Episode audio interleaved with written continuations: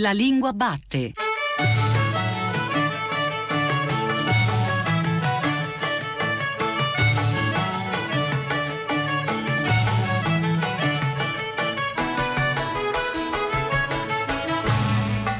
Buongiorno alle ascoltatrici e agli ascoltatori che ci stanno seguendo ora su Radio 3. Io sono Giordano Meacci e questa è La Lingua Batte, la trasmissione che ogni domenica va alla scoperta della lingua italiana. Oggi, domenica 21 aprile, nel cuore di Pesach, della Pasqua cristiana e del 2772 Natale di Roma, anche palindromo, abbiamo deciso di parlare di classici per quello che vuol dire. Se alla fine c'è una cosa che i classici ci hanno insegnato è proprio a farci qualche domanda. La risposta Invece, si sa, soffia nel vento con i poeti che al potere da che mondo è mondo ricordano sempre anche voi non avete fermato il vento, gli avete fatto perdere tempo. Beethoven Chopin, cornice da sogno, paesaggio lunare nel caldo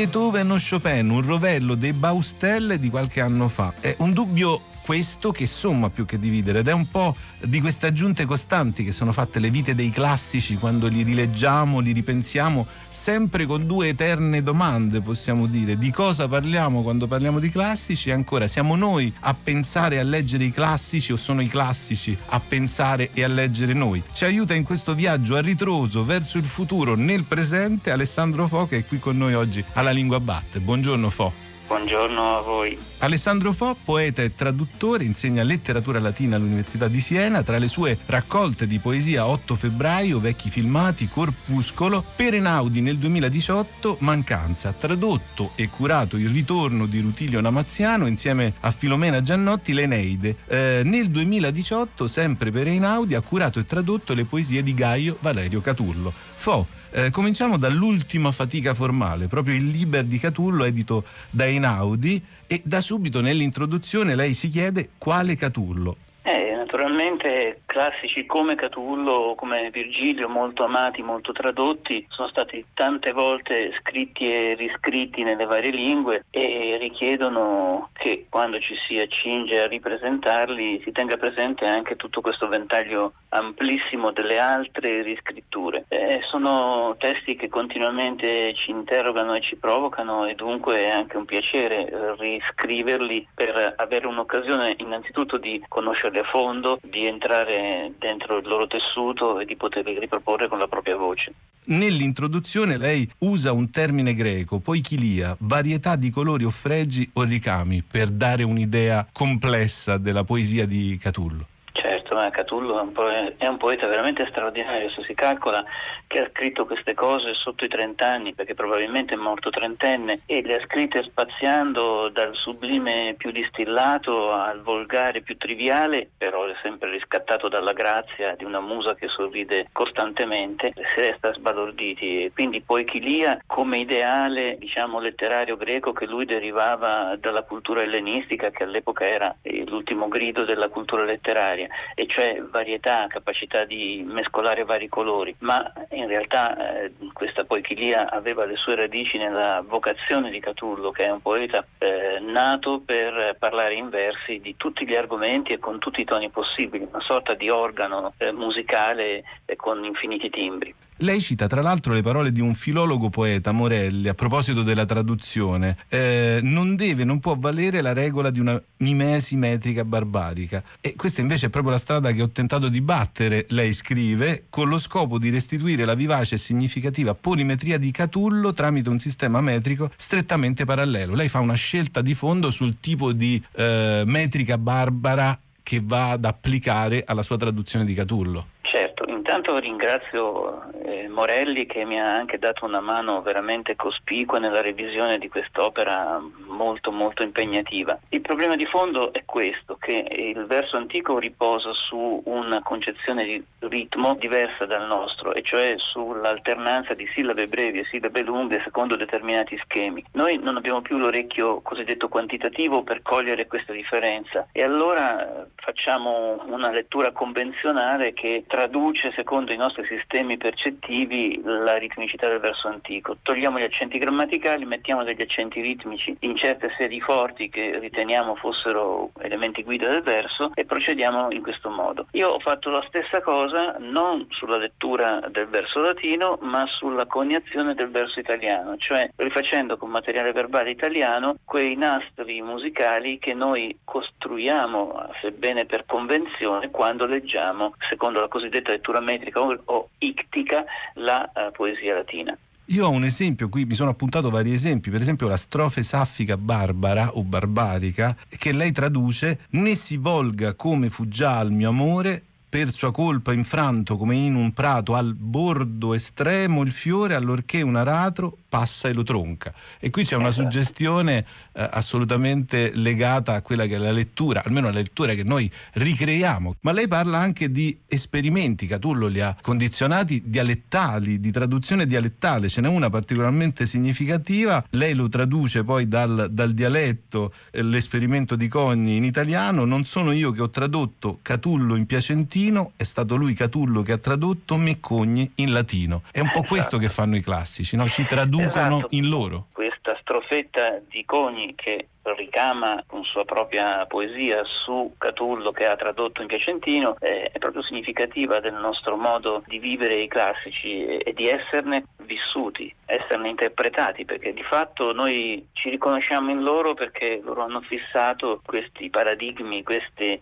archetipi comportamentali nei quali noi non possiamo fare a meno di riconoscere parte di noi. Lei ha più volte sottolineato con un'espressione di traina che bisogna resistere alla tentazione di scrivere un romanzo di Catullo. Lei però gli dedica alla fine una lettera a Catullo, fa un po', lo dice, come Brodsky, ricordando che chi scrive spesso prima ancora che con i posteri scrive di e parla con i propri predecessori. Fo. Esatto, perché anche questo è ciò che avviene quando ci si innamora di un autore antico. La propria interlocuzione è essenzialmente con lui, anche a prescindere da coloro che saranno poi i lettori, il pubblico, i fruitori e che a loro volta attraverso la tua interpretazione proveranno a misurarsi con quel classico. Si scrive per chi ci ha preceduto, per chi ci ha dato certe forme, dice Broschi. È così sia quando si traduce sia quando si scrive in proprio. Si vuole piacere ai propri idoli, alle persone che ci hanno formato e spesso queste persone, questi idoli sono nel passato, nella tradizione che ci ha condizionato.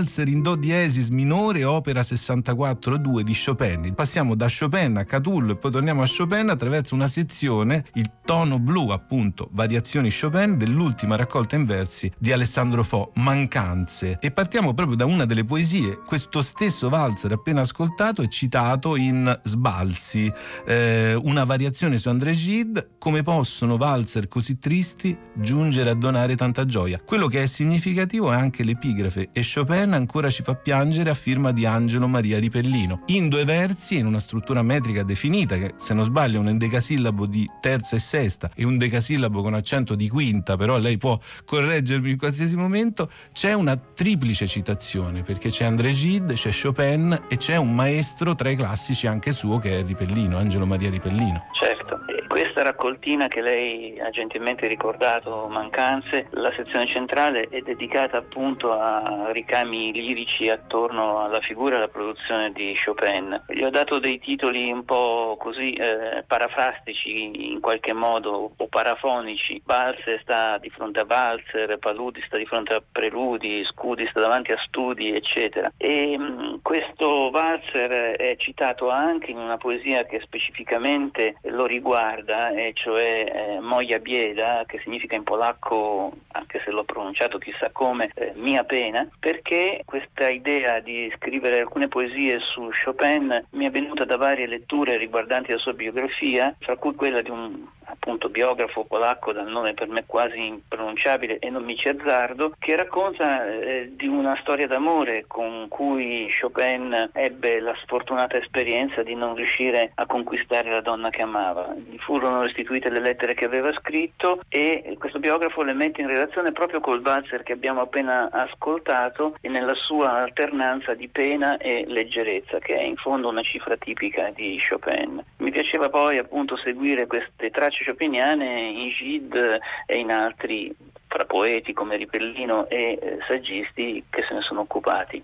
Vorrei segnalare anche in un'altra sezione in della nostra morte un incipit. Penso di aver vissuto generosamente e di lì a poco, ma lentamente, la figura che una volta parlava in me si dava nome io, collimerà in rima piena con l'oblio, ma c'è una citazione da Sofocle e Edipo, quindi l'autore e il personaggio sono nel mio ricordo tradotti da un amico. Ancora i libri, ancora i classici, ancora queste parole che mutano di segno e di lingua e di forma, ma che si parlano tra di loro, Fo. Eh, certamente, quella mh, poesia che lei ricorda appartiene appunto a questa prima sezione in cui ho preso alcune pericopi delle preghiere cristiane, Pater Noster, Ave Maria, Gloria, e vi ho costruito attorno delle divagazioni fra il laico, il profano e il religioso. Della nostra morte ovviamente è una pericope dell'Ave Maria, vuole fare un po' un bilancio di come mi sono trovato nella vita al momento in cui ho scritto quella poesia. Nella mia vita ci sono naturalmente in posizione dominante le letture, le traduzioni operate dagli amici, in questo caso l'Edipo Colono di Andrea Rodighiero, le preghiere stesse, la presenza degli allievi con cui si sono intrattenuti dei rapporti particolarmente stretti, e, insomma un piccolo universo che spazia ovviamente per molto tratto sulla letteratura, sulle letture.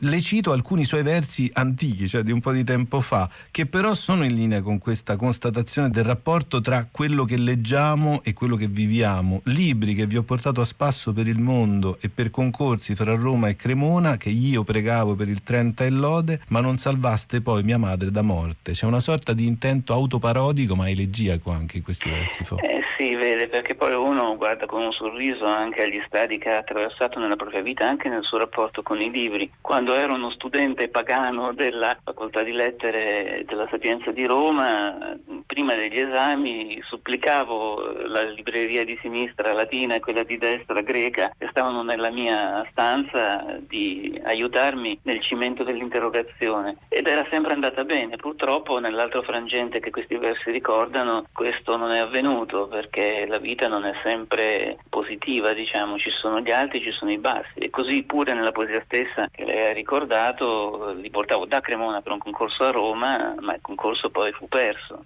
Capita di vincere, capita di perdere, l'alternanza della vita. I libri però restano come basso continuo. Io concluderei con una citazione di un classico che non è Virgilio, non è Catullo, è Rutilio Namaziano e in questo ritorno, nella traduzione di questo ritorno, il mio ricordo di lettore è quello di una decadenza struggente, quasi eliotiana e ghiacciata, giusto per far parlare i classici tra loro. Ma certo, come ha scritto una volta Eliot in un suo saggio, non esiste in fondo la poesia minore, esiste la poesia che è importante per te, anche se Rutilio non è fra eh, i grandi classici nell'Olimpo, per me è stato fondamentale, l'ho incontrato casualmente mentre studiavo svogliatamente per la maturità, mi sono innamorato di questo atteggiamento di fronte a una civiltà amata che si sta sgretolando, su cui sono passati i barbari, la poesia delle rovine, la poesia del viaggio, del viaggio di congedo da un mondo amato e quindi questi lineamenti di malinconia che trovavano in me un eco particolare in quella fase biografica della mia esistenza, ecco che il poeta minore diventa il poeta che ti cambia la vita, che ti fa diventare eh, non più come volevi un cantautore, magari non sarebbe riuscita questa operazione, ma ti fa diventare un letterato un latinista.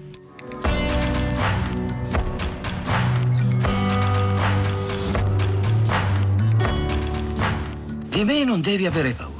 Sono un piccolo mercante ambulante non ho mai fatto male neanche a una mosca. E sono pacifico quanto e più di un grillo. Ha detto mercante ambulante. Cosa fa un mercante ambulante? Vado di villaggio in villaggio e vendo belle cose ai contadini. Cosa vende, per esempio? Ma direi un po' di tutto. Me lo immagino cosa vendi. Concime per il prezzemolo e altre sciocchezze che comprano le vecchie zie, vero? Concime per il prezzemolo. Vuoi scherzare? Te lo dico io cosa vendo. La mia prerogativa è la colla universale Conrad. Guai a quel bambino che si arrischia a toccare la mia colla. Non se ne stacca più. Colla universale Conrad. Incolla, unisce, attacca, fissa tutto a prova di bomba. Non dimenticatelo. Me la fa provare. Oh, ecco ne primo barattolo. Ma sta bene attento, ragazzo, altrimenti non ti stacchi più.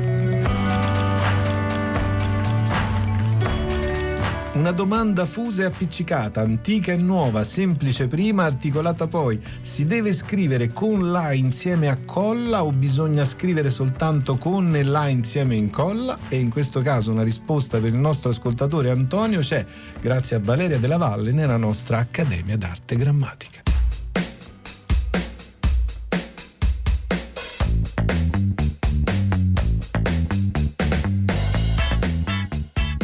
Rispondo che delle preposizioni formate mediante con e articolo determinativo nell'uso contemporaneo sopravvive col in concorrenza con con il. E infatti possiamo dire scrivere su col morale eh, oppure possiamo dire scrivere col che, col cavolo, anzi eh, in questi casi sarebbe addirittura avvertito come ridicolo eh, dire su con il morale oppure con il cavolo. E nella lingua parlata sopravvive anche colle al posto di con le in frasi eh, del tipo gliela farò capire con le buone o con le cattive. Le altre forme, almeno nell'italiano scritto, sono oramai abbastanza rare o del tutto abbandonate. Quanto al suggerimento di Antonio, che vorrebbe addirittura rivalutare l'uso delle preposizioni articolate di questo tipo, eh, gli ricordo una cosa, e cioè che Alessandro Manzoni, nella riscrittura dei Promessi Sposi per l'edizione definitiva del 40-42, di tutte mantenne solo col per il singolare, ma in tutti gli altri casi passò alle preposizioni analitiche con lo, con la, con le, eccetera. Dunque, se lo ha fatto Manzoni, perché tornare noi a un uso del passato ormai definitivamente tramontato? Bianche lame brividi di luna, le lunghe ombre degli attori sulla scena. Niente di più sacro del silenzio, di spettatori dentro l'armonia del vento. Passa per irriderti il destino, schiaccialo ragazzi nella mano. Vai ragazzi, prendi il mondo, falli pure ridere, ma in fondo tu ricorda, non c'è niente, niente di più greco del presente. Tu sei terra, tu sei cielo, sai che ha fatto a gomiti il pensiero, sai che il pianto, la parola, non sono nati in una notte sola. Tieni il sole tra le dita, tu conosci l'alba della vita, non il loro sole spento, loro lo conoscono al tramonto. Ai con ai che scaio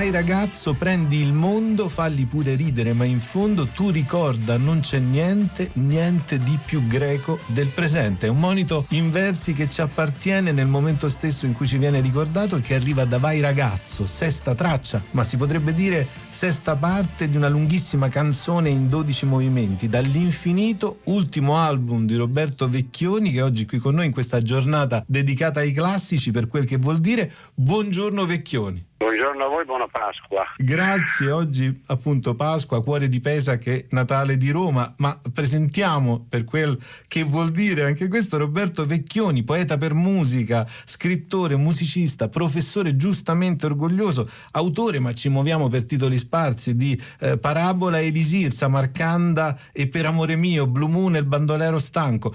Perenaudi ha pubblicato tra l'altro Viaggi del tempo immobile, Il mercante di luce. L'ultimo album del 2018 è L'Infinito e noi abbiamo raggiunto Roberto Vecchioni nel corso del suo tour infinito. In questo momento eh, ad aprile sarà il 23 a Verona, il 24 a Trento, poi a maggio sarà il 15 a Milano, il 20 a Roma e noi in questa giornata della lingua batte dedicata alla ricerca di cosa intendiamo con classico siamo partiti da uh, Vai ragazzo, Vecchioni. Mi viene in mente a proposito di questa canzone una battuta di Mediterraneo di Gabriele Salvatores in cui il tenente parla con Farina, l'orfano, e gli dice dalla Grecia qui 2500 anni fa, prima di Roma c'era una civiltà bellissima. In qualche modo anche tu se vuoi cercare delle origini qui le puoi trovare. Ecco, Vai ragazzo è anche un omaggio alla Grecia che è in tutti noi, Vecchioni.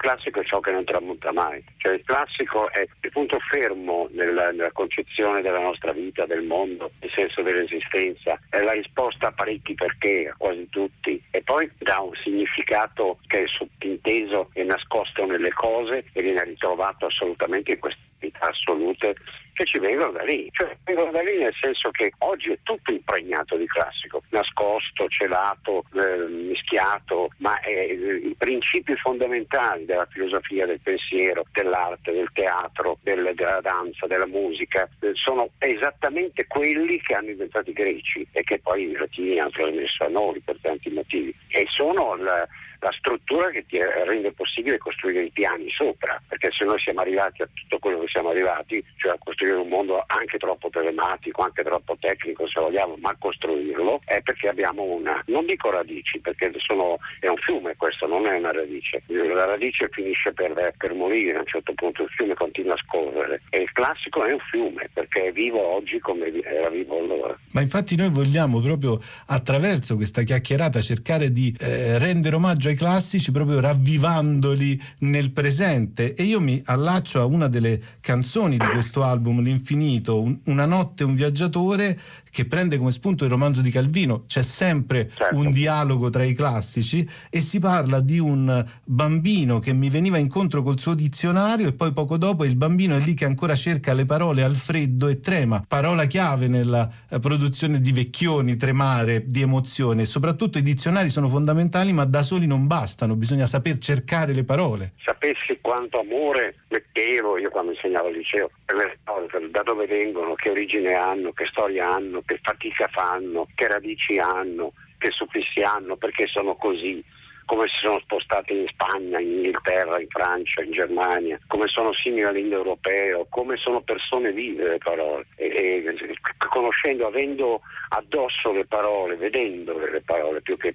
sentendole, vedendole nella loro trasformazione, nella loro vita, si ha una gioia di vivere immensa. Si capisce prima di tutto quanto siamo grandi noi uomini quando vogliamo essere grandi e anche che la parola forse la più grande invenzione umana, la parola articolata, non il, il suono, l'urlo, il grido, la parola in sé che ha un significato, una significanza, arriva in tantissime sfumature. Oggi piangiamo una parola che eh, i nostri ragazzi conoscono poco, perché i nostri ragazzi conoscono se no 400-500 parole oggi, da statistiche Ox, quindi è una cosa drammatica. E perdono naturalmente, perché la parola è, è la trasposizione del pensiero, perdono la, la capacità di esprimere a pieno il loro pensiero, lo esprimono a sprazzi, non a pieno. E questo è il pericolo tremendo che, ci attanaglia.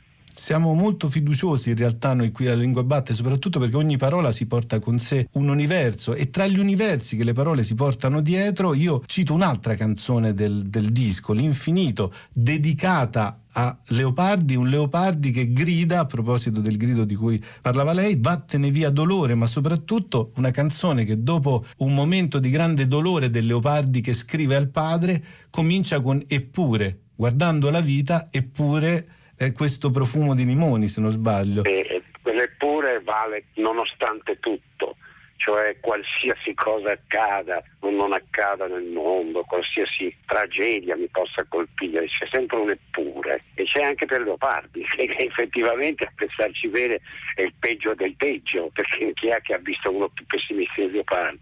Invece anche per lui c'è un eppure, eppure guardare il Vesuvio, vedere le ginestre che crescono sopra, sentire che c'è un profumo particolare a Napoli e dirsi vabbè, è certo, io non credo che il mondo sia una gran cosa, ma il dramma spaventoso è che il mondo ha odiato me, io in realtà avrei voluto anche amarlo, ma non mi ha dato mai le possibilità. E lo capisce in, in fondo alla sua vita, lo capisce veramente perché non lo dico io, lo dice De Santis, lo dicono critici che hanno sicuramente più strade più capacità di me, cioè Leopardi non voleva più soffrire. E questo è, be- è bellissimo perché significa che in fondo a noi c'è sempre una, uno spazio di vincita. E il senso della, della cultura è questo. Lei in molte sue canzoni parla di classici, io penso a Euridice che vive con Tolstoi, Pessoa, Van Gogh, i personaggi che si incontrano con gli autori, quindi è un costante richiamarsi ai classici che ha amato, quindi è un tremare di emozione di fronte a queste parole vecchioni, ma che permeano e compongono le canzoni anche nelle immagini. Lo stesso Leopardi che racconta lei parla di una capri che ti appare stesa come nausica al bagno, quindi tutte queste parole che si affastellano nella mente poi diventano presente in lei, Vecchioni. Sì, è verissimo.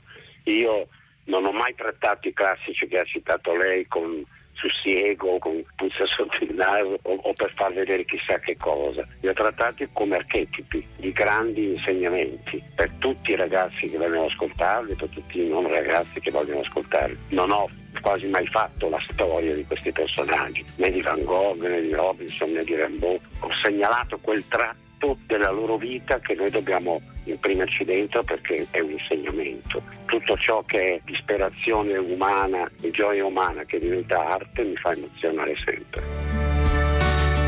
Ogni canzone d'amore si perde nel vento e non sai dove va. Ogni canzone d'amore è la stessa di ieri, di mille anni fa. Capelli di rame, ricordati me. Bella, se parto non piangere, che quando ritorno, ritorno da te. Ogni canzone d'amore svanisce nel vento e lo sai dove va. Va da una donna sognata, perduta per sempre, che non tornerà. Ma la canzone ritorna, ritorna per dirti che un'altra verrà, che non finisce mai niente, e il cuore lo sente, e il cuore lo sa. Portami via questa notte portami ovunque tu vai, portami dove le stelle addormentano mai.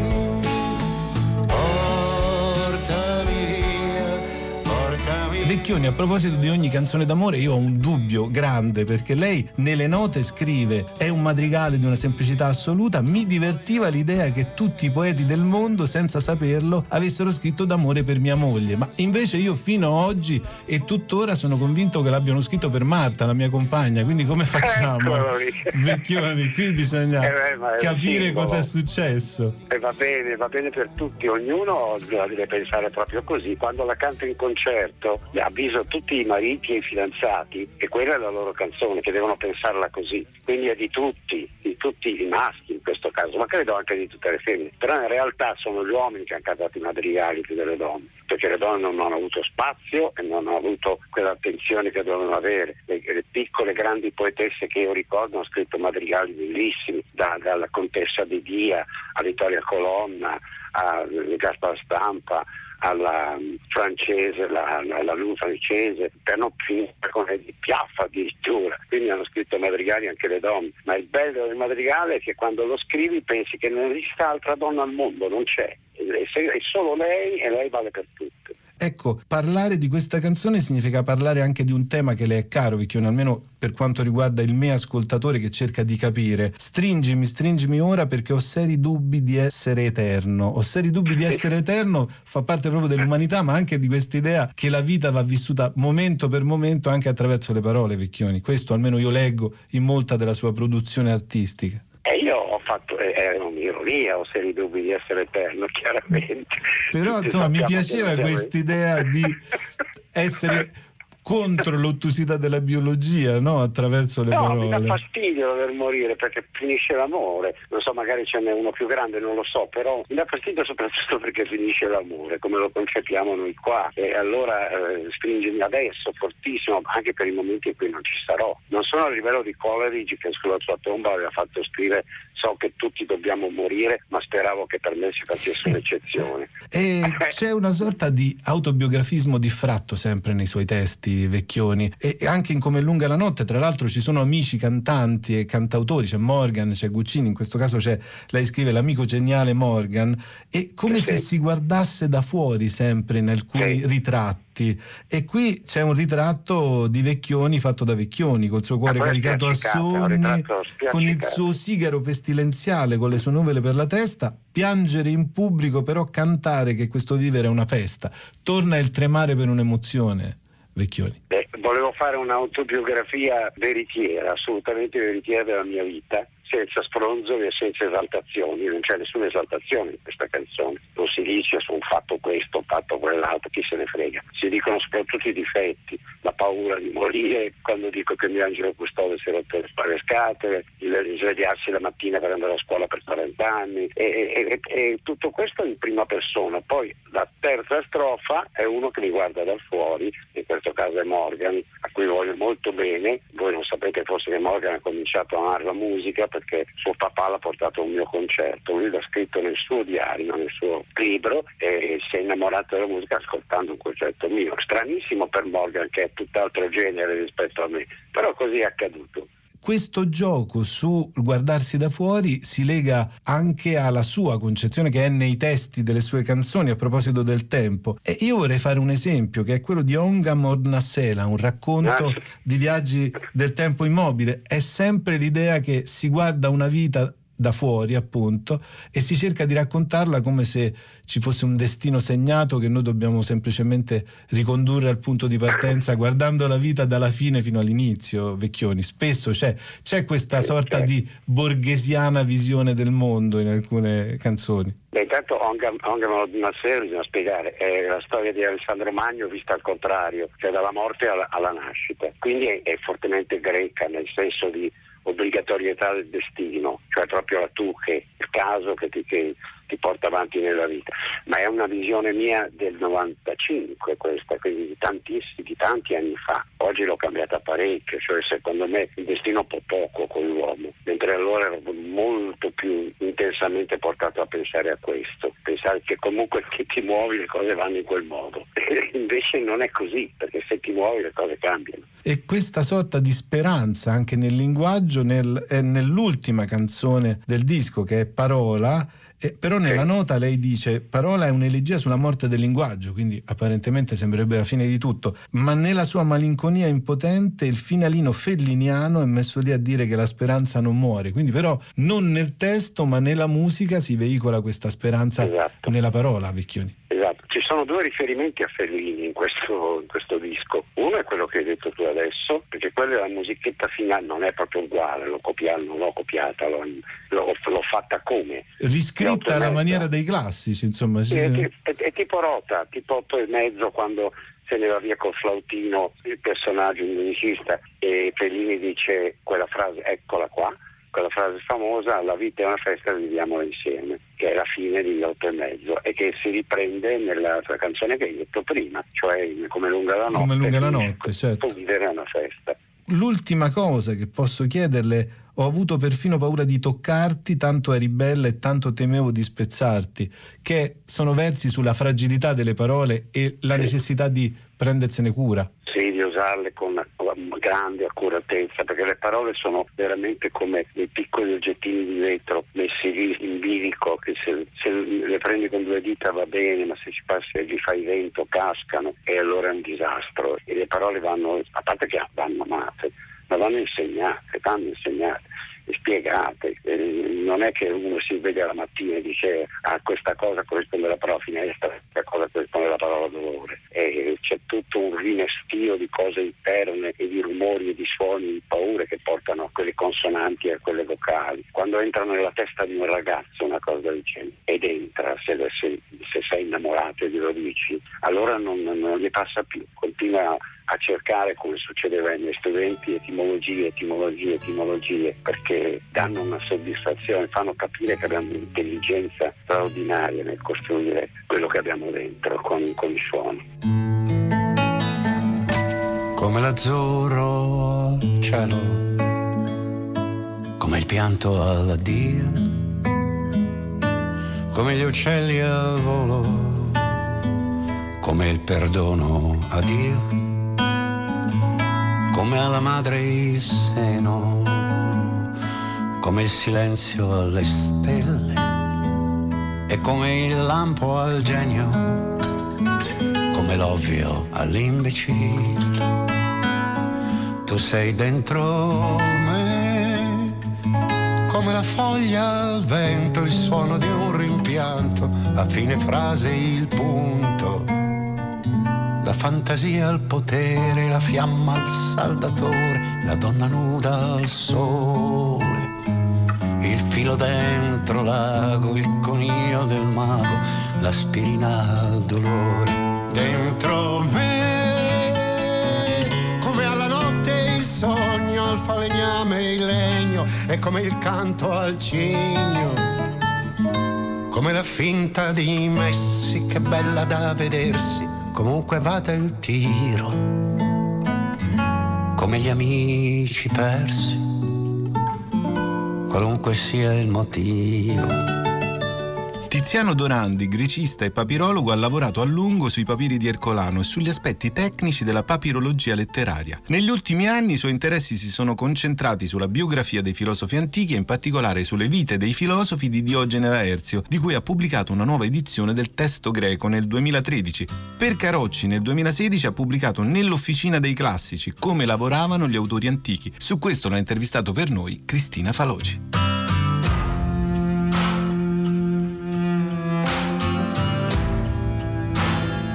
Tiziano Dorandi, in questo libro lei si preoccupa di risalire per quanto possibile al metodo di lavoro degli autori antichi nella composizione delle proprie opere. Ma quali sono gli ostacoli principali per questa ricostruzione? Partiamo ad esempio dalla terminologia che ovviamente è oscillante fino a una certa epoca proprio non definita riguardo a questi aspetti editoriali. Il principale ostacolo è quello di reperire le testimonianze antiche che possano offrirci un quadro se non esaustivo, almeno assai chiaro, delle pratiche di redazione di un'opera di letteratura che sia greca o latina. Per la, quanto riguarda la terminologia, io mi soffermerei o richiamerei all'attenzione un termine fondamentale quale egdosis.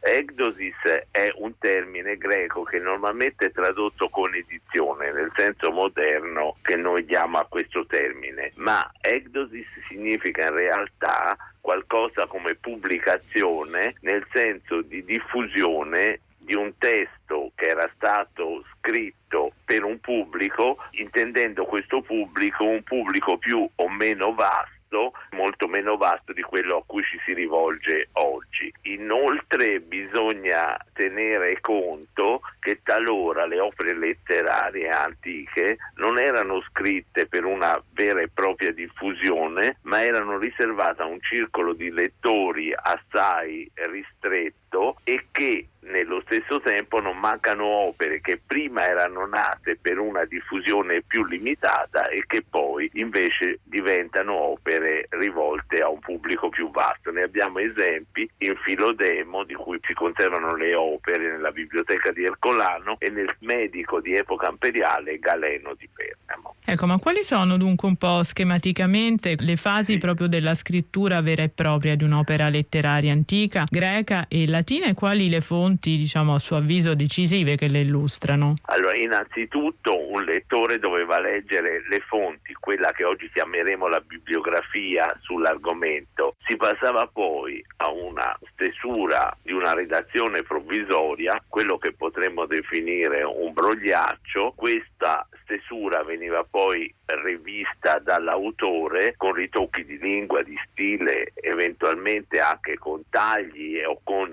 aggiunte posteriori e infine si passava alla redazione in bella copia, quella che oggigiorno sarebbe la stampa, quindi alla copia di questo testo su un rotolo di papiro nel, nella fase più antica e poi anche nella fase più recente, cioè a partire dal secondo terzo secolo della nostra era, su un vero e proprio codice che poteva essere di papiro o di pergamena. Il tutto era fatto evidentemente sotto il diretto controllo dell'autore che per lo più dettava le proprie opere mentre era assai più raro che un autore antico le scrivesse di proprio pugno. Le testimonianze eh, sono delle fonti letterarie e alcune testimonianze documentarie. Intendo come documenti certi frammenti di papiro giunti attraverso gli scavi in Egitto e attraverso la biblioteca di Ercolano. Per quanto riguarda gli autografi, essi sono molto rari, anzi rarissimi, e gli unici sicuri sono quelli di un certo Dioscoro di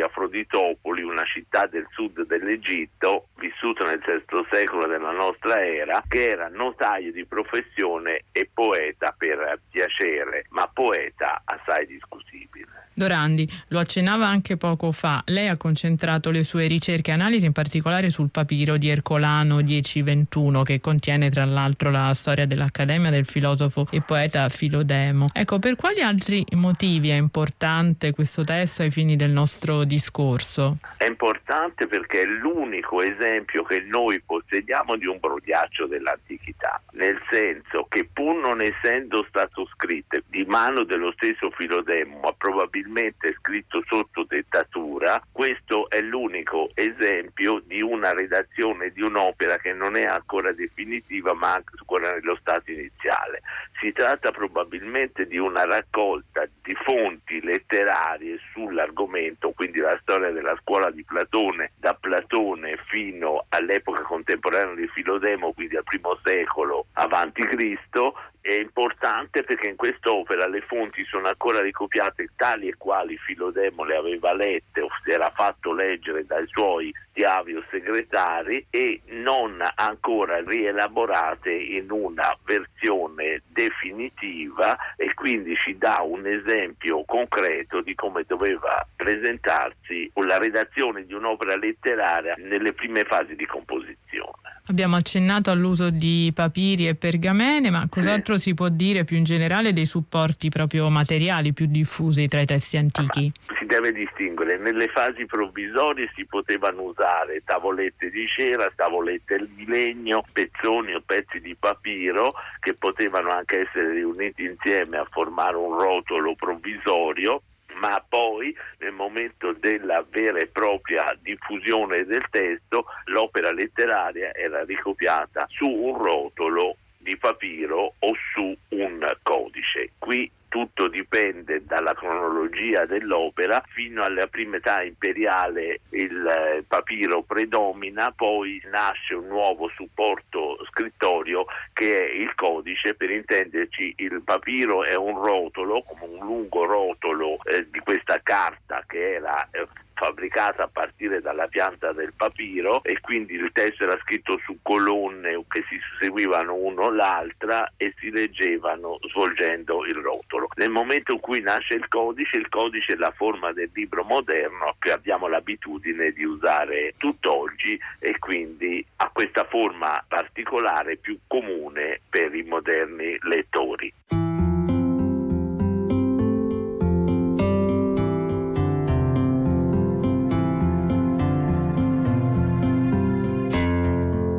Spesso dopo il pasto, che prendeva di giorno e che era leggero e facile da digerire secondo l'abitudine degli antichi, in estate, se aveva un po' di tempo libero, si sdraiava al sole. Si faceva leggere un libro, l'annotava e ne traeva estratti. Non leggeva niente da cui non traesse estratti. Era solito affermare che non c'era nessun libro così cattivo che non riuscisse utile in qualche parte. Dopo essere stato al sole, faceva il più delle volte un bagno freddo, poi mangiava qualcosa e dormiva un breve istante. Quindi, quasi fosse un'altra giornata, studiava fino all'ora di pranzo. Durante il pranzo si faceva leggere un libro, lo annotava e il tutto in fretta. Alla campagna, il solo momento del bagno era sottratto allo studio. E quando parlo del momento del bagno intendo dire quando era nell'acqua, perché mentre era frizionato e asciugato, ascoltava la lettura di qualcosa o dettava.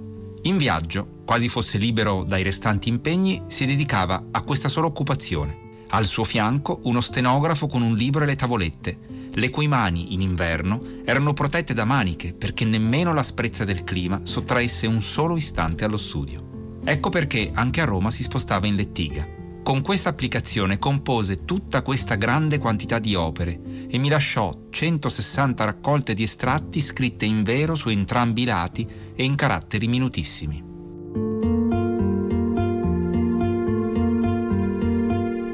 Dorandi, abbiamo compreso che il concetto di manoscritto d'autore va naturalmente circostanziato per quanto riguarda i testi antichi che per lo più appunto venivano dettati. C'è un brano in particolare che lei riporta, una lettera di Plinio il Giovane, in cui lui racconta proprio l'officina scrittoria dello zio, essenziale appunto nella redazione di questi testi il ruolo degli appunti. Sì, parlare di manoscritto d'autore è difficile per l'antichità. Possiamo definire un manoscritto scritto da autore sia un'opera che è stata dettata sia un'opera che è stata scritta. Per l'antichità esistono rarissimi esempi di testi autografi, per lo più i pochissimi testi che, eh, autografi che noi conserviamo sono testi di autori completamente eh, sconosciuti e in altre parole noi non possediamo né un manoscritto originale di un autore greco né di un autore latino. Ci sono delle fonti antiche che parlano dell'esistenza di testi autografi. Ad esempio alcuni grammatici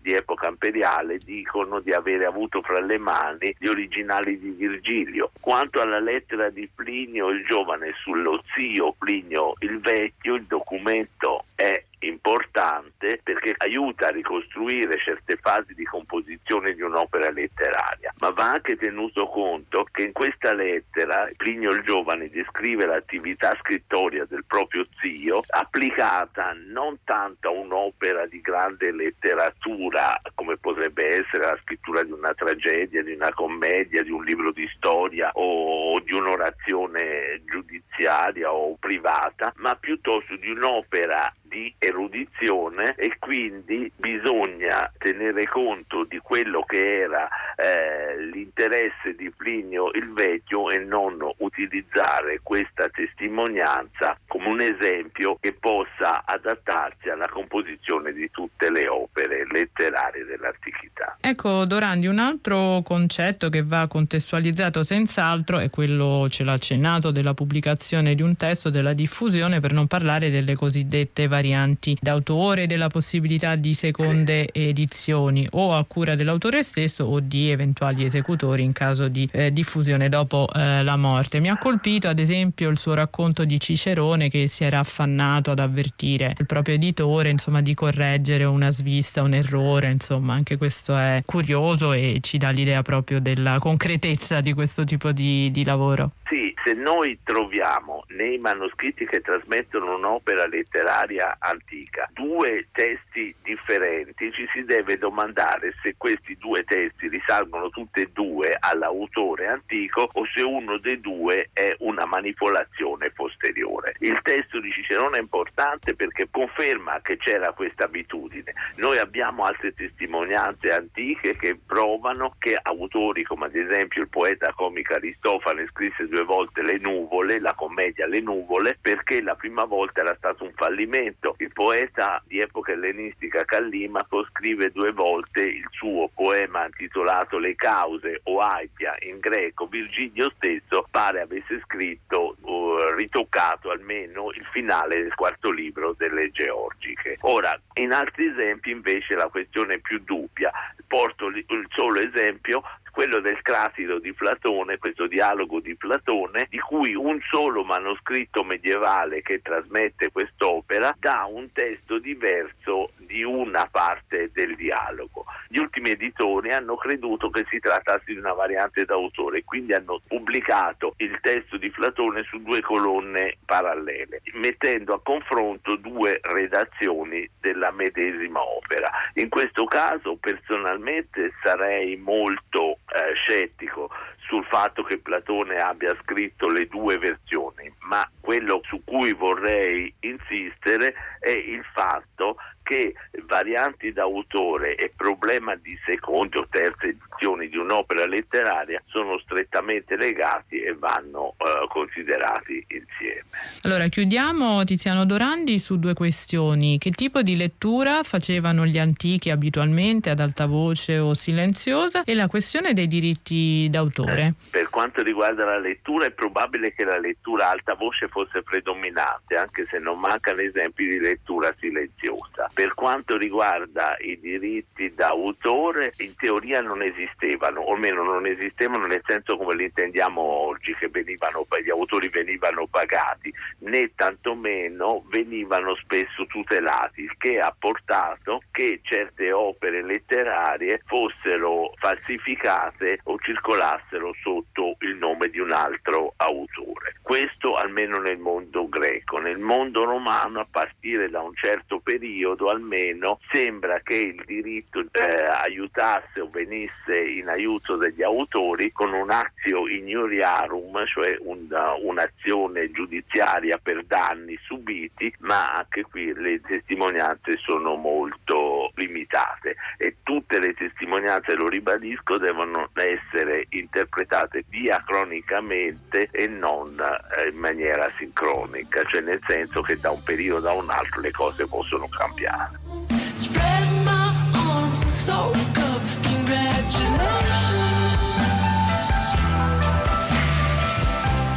Lei lo sa qual è stato il vero problema? La convivenza. Eh, certo. La convivenza rovina tutto. Eh, sì, sì, È sì. stato sì, l'inizio sì. della fine. Ah, lo so, lo so. Infatti alla fine della convivenza ho scoperto che se la faceva con questo che era un personaggio che non le dico. Cioè uno ogni due settimane stava a Bangkok. Uno che si faceva le lampade, uno che si faceva le sopracciglia, ma poi sta uno che si fa le sopracciglia. E dai! Eh, e piuttosto che pagare due affitti, poi alla fine sono stato costretto a tornare a vivere a casa con mia madre e mia nonna. Senta, ma invece con l'esame come la. No, basta con questo esame, no, no, però. no, no, eh. per- sta fissa ma con non questo volevo esame. insistere. Ma tutto il giorno mi parla di boccaccio. Ma perché? Che le ho fatto No, io? ma no, niente, però veramente volevo capire come era andato Lei lo sa, cioè. boccaccio. Le sa, le cose Eh, le vabbè, sa. Ma che ci fa con questo esame? Perché è interessata a questo esame? No, per- perché dopo devo fare gli altri. Ma insomma. perché? Perché sì, cioè, poi dopo vorrei fare la specialistica. No, sì, poi cioè, vorrei finire, poi dopo proseguire. Io la boccio. Come la boccia? Io la boccio. Io non posso farle fare sta vita. Come mi boccia? Io la boccio. La boccio. No, ma perché? Lo faccio parlare. Il 3 agosto 1947 esce sull'Unità di Torino un articolo a firma di Cesare Pavese dal titolo Ieri e oggi. Si parla dell'amore per la letteratura americana. Verso il 1930, questo l'incipit del breve saggio pavesiano, accadde ad alcuni giovani italiani di scoprire nei suoi libri l'America. Un'America pensosa e barbarica, felice e rissosa, dissoluta, feconda, greve di tutto il passato del mondo e insieme giovane, innocente. Un profluvio d'aggettivi per incardinare l'amore in un tempo, in un luogo dominato dalla grottesca tragedia della dittatura e dalla stupidità diffusa del paese della risorta romanità ma all'incipit radioso fa seguito un brano rammaricato e cupo. Ora il tempo è mutato e ogni cosa si può dirla, anzi è più o meno stata detta, scrive Pavese, e qui già sentiamo scricchiolare i 39 anni e il passo falso della nota troppo a lungo meditata, forse, o troppo poco, di là dall'onestà emotiva e dall'esigenza di condivisione. E succede che passano gli anni e dall'America ci vengono più libri che una volta, ma noi oggi li apriamo e chiudiamo senza nessuna agitazione scrive Pavese. Poi di lì a poco, le conquiste espressive e narrative del Novecento americano resteranno. Un Lee Masters, un Anderson, un Hemingway, un Faulkner vivono ormai dentro il cielo dei classici, ma quanto a noi altri nemmeno il digiuno degli anni di guerra è bastato a farci amare d'amore quel che di nuovo ora ci giunge da laggiù. Certo, il discorso politico antifascista che Pavese continua fino alla fine è senza dubbio condivisibile, ma il suo pregiudizio estetico su un'America, gli Stati Uniti peraltro, incapace di produrre nuovi classici come Hemingway e Faulkner, da un lato verrà smentito dall'immediato futuro in fila dei Saul Bellow, J.D. Salinger, il giovane Holden del 51, Philip Roth, Thomas Pynchon e poi tutta la Big Generation e Tony Morrison, Kurt Vonnegut, Harper Lee. Dall'altro l'articolo di Pavese si spiega in parte con la domanda che il genio piemontese si pone prima di esporsi. Siamo noi che invecchiamo o è bastata questa poca libertà per distaccarci? Anche questa domanda ha un classico per quello che significa, ma che Pavese, da genio qual era, ha avuto l'intelligenza retorica di porsi, evidenziando due componenti fondamentali che hanno a che fare con i classici, il tempo, individuale e umano in genere, e l'amore, individuale e umano e in genere. Sul tempo umano è illuminante uno dei racconti saggio o saggi racconto dei contemporanei del futuro di Giuseppe Pontigia, quando, a nome e per conto dell'Orazio dell'Epistola prima del libro secondo delle Epistole, ricorda come uno dei padri della classicità si lamenti dei critici. Critici anche in latino, scrive Pontigia, si vede che non sono molto cambiati, che osteggiano un'opera perché composta da poco. Nuper. Quanti anni devono passare perché acquisti valore? 100? E se sono 99? Queste le domande di Pontigia e le domande di Orazio. E a ribadire che spesso non c'è nulla di nuovo sotto il sole arido di certe polemiche, il genio milanese fa confluire le rimostranze di Orazio, quasi senza che il lettore se ne accorga, nelle parole di Marinetti contro chi ammira, dice Marinetti, solo ciò che un funerale ha consacrato. E così, continua sempre Marinetti, si uccide ogni giorno un poeta di genio, scaraventandogli addosso la mummia cartacea di un grande poeta morto da 500 anni. Per il tempo individuale bastano le parole di Pavese, appunto, e la testimonianza orale di molti lettori che conosciamo che per principio non leggono gli italiani contemporanei o leggono solo romanzi dell'Ottocento e del primo Novecento perché poi si sa, il che testimonia di una vecchiezza intellettuale per principio, appunto, di là dalle ristrettezze caudine della biologia. Sull'amore che fonda i classici invece mi avvalgo di un'antica epigrafe privata tratta da un racconto di Henry De Luca. Bisogna ora che io nomini quest'uomo, Giovanni Lamagna. Il volto era aperto, cordiale e i tratti gli si spianavano quando con la sua grave voce di basso compitava i versi greci e latini facendo cadere l'accento sulle sillabe con suono incalzante di zoccolo di cavallo sul selciato. Ci innamorò di Grecia antica perché ne era innamorato. Alla fine è proprio questo studio d'amore che si ripresenta, il modo che con la lingua e il linguaggio ha a che fare e come, visto che in principio per la forma solo il come conta, con cui l'umanità si trasmette, traduce, transita da un tempo all'altro gli amori che hanno perduto e ritrovato le singole persone che ne fanno parte per via scritta e per via letta per dire in sostanza che c'è la storia e c'è chi la racconta, c'è chi la trasmette con amore e per dire anche che le storie si alternano nel cuore degli esseri umani nel tempo. A volte Petrarca viene preferito a Dante finché non ci si accorge dell'errore e si rimette la commedia al centro di tutti i mondi, o Melville viene lasciato a morire solo e perduto prima di riscoprirlo quasi per caso e regalare al pianeta il simbolo bianco della modernità. Francis Scott Fitzgerald muore chiedendosi se si possa ristampare il grande Gatsby perché non gli sembrava poi così male e da qualche secolo aspettiamo di capire se il grande successo dell'Adone possa o no essere ripetuto da qualche editore avventato o chissà, geniale. Perché di là dalle flotte di classe dei racconti nel mare delle storie, alla fine i classici s'affastellano nelle librerie del tempo con il loro portato eternamente cangiante e stabile. E allora più che classici, chiamiamoli per quello che sono, tutti, ognuno a seconda di chi ne difenda e custodisca la vita eterna. E come? libri d'amore nel tempo, cui dedichiamo aggettivi vita per vita, lettore per lettore, affidandoli alla luce o restituendoli al buio a seconda del caso, della sorte, dell'impegno, dello studio, dell'amore, appunto.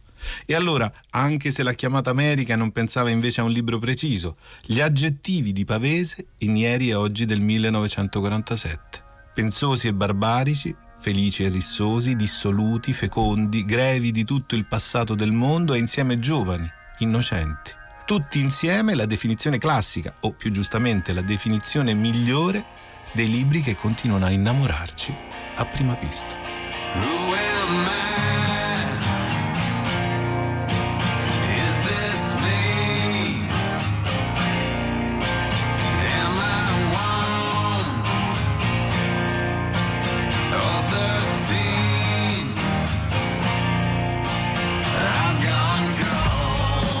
È sera, il sole cala, i ragazzi urlano, stridono i gabbiani. Che senso ha dimenticare se poi alla fine si muore? E con questo immenso, stellante paradosso poetico rubato a una canzone di Josip Brodsky portata in italiano dalla voce di Matteo Campagnoli, celebriamo un classico saluto con un classico che ci piace e che ci terrà sospesi nel cuore fluttuante della domanda almeno fino a domenica prossima, 28 aprile, quando alla lingua batte cercheremo di dare voce alle voci tra musica, fischi, cantilene e tracce di fonè. E qui per ora esercitiamo il nostro diritto alla pausa intanto vi ringraziamo, vi salutano con me Cristina Faloci, curatrice del programma, Ornella Bellucci con noi in redazione, Francesca Mariani dell'Università Roma 3 e naturalmente il nostro regista Manuel De Lucia. Tutti insieme vi facciamo anche degli auguri speciali per la giornata di oggi. Però continuiamo a ringraziare per la parte tecnica Paola Brai e Fabio Melis. Se volete riascoltare la puntata potete usare l'app Rai Play Radio, se volete scriverci un'email l'indirizzo è sempre la lingua batte chiocciolarai.it, su Facebook cercate sempre anche oggi se vi va la lingua batte trattino radio 3. Io sono sempre Giordano Meacci, questa è sempre la lingua batte. Sentiamoci sempre se vi va.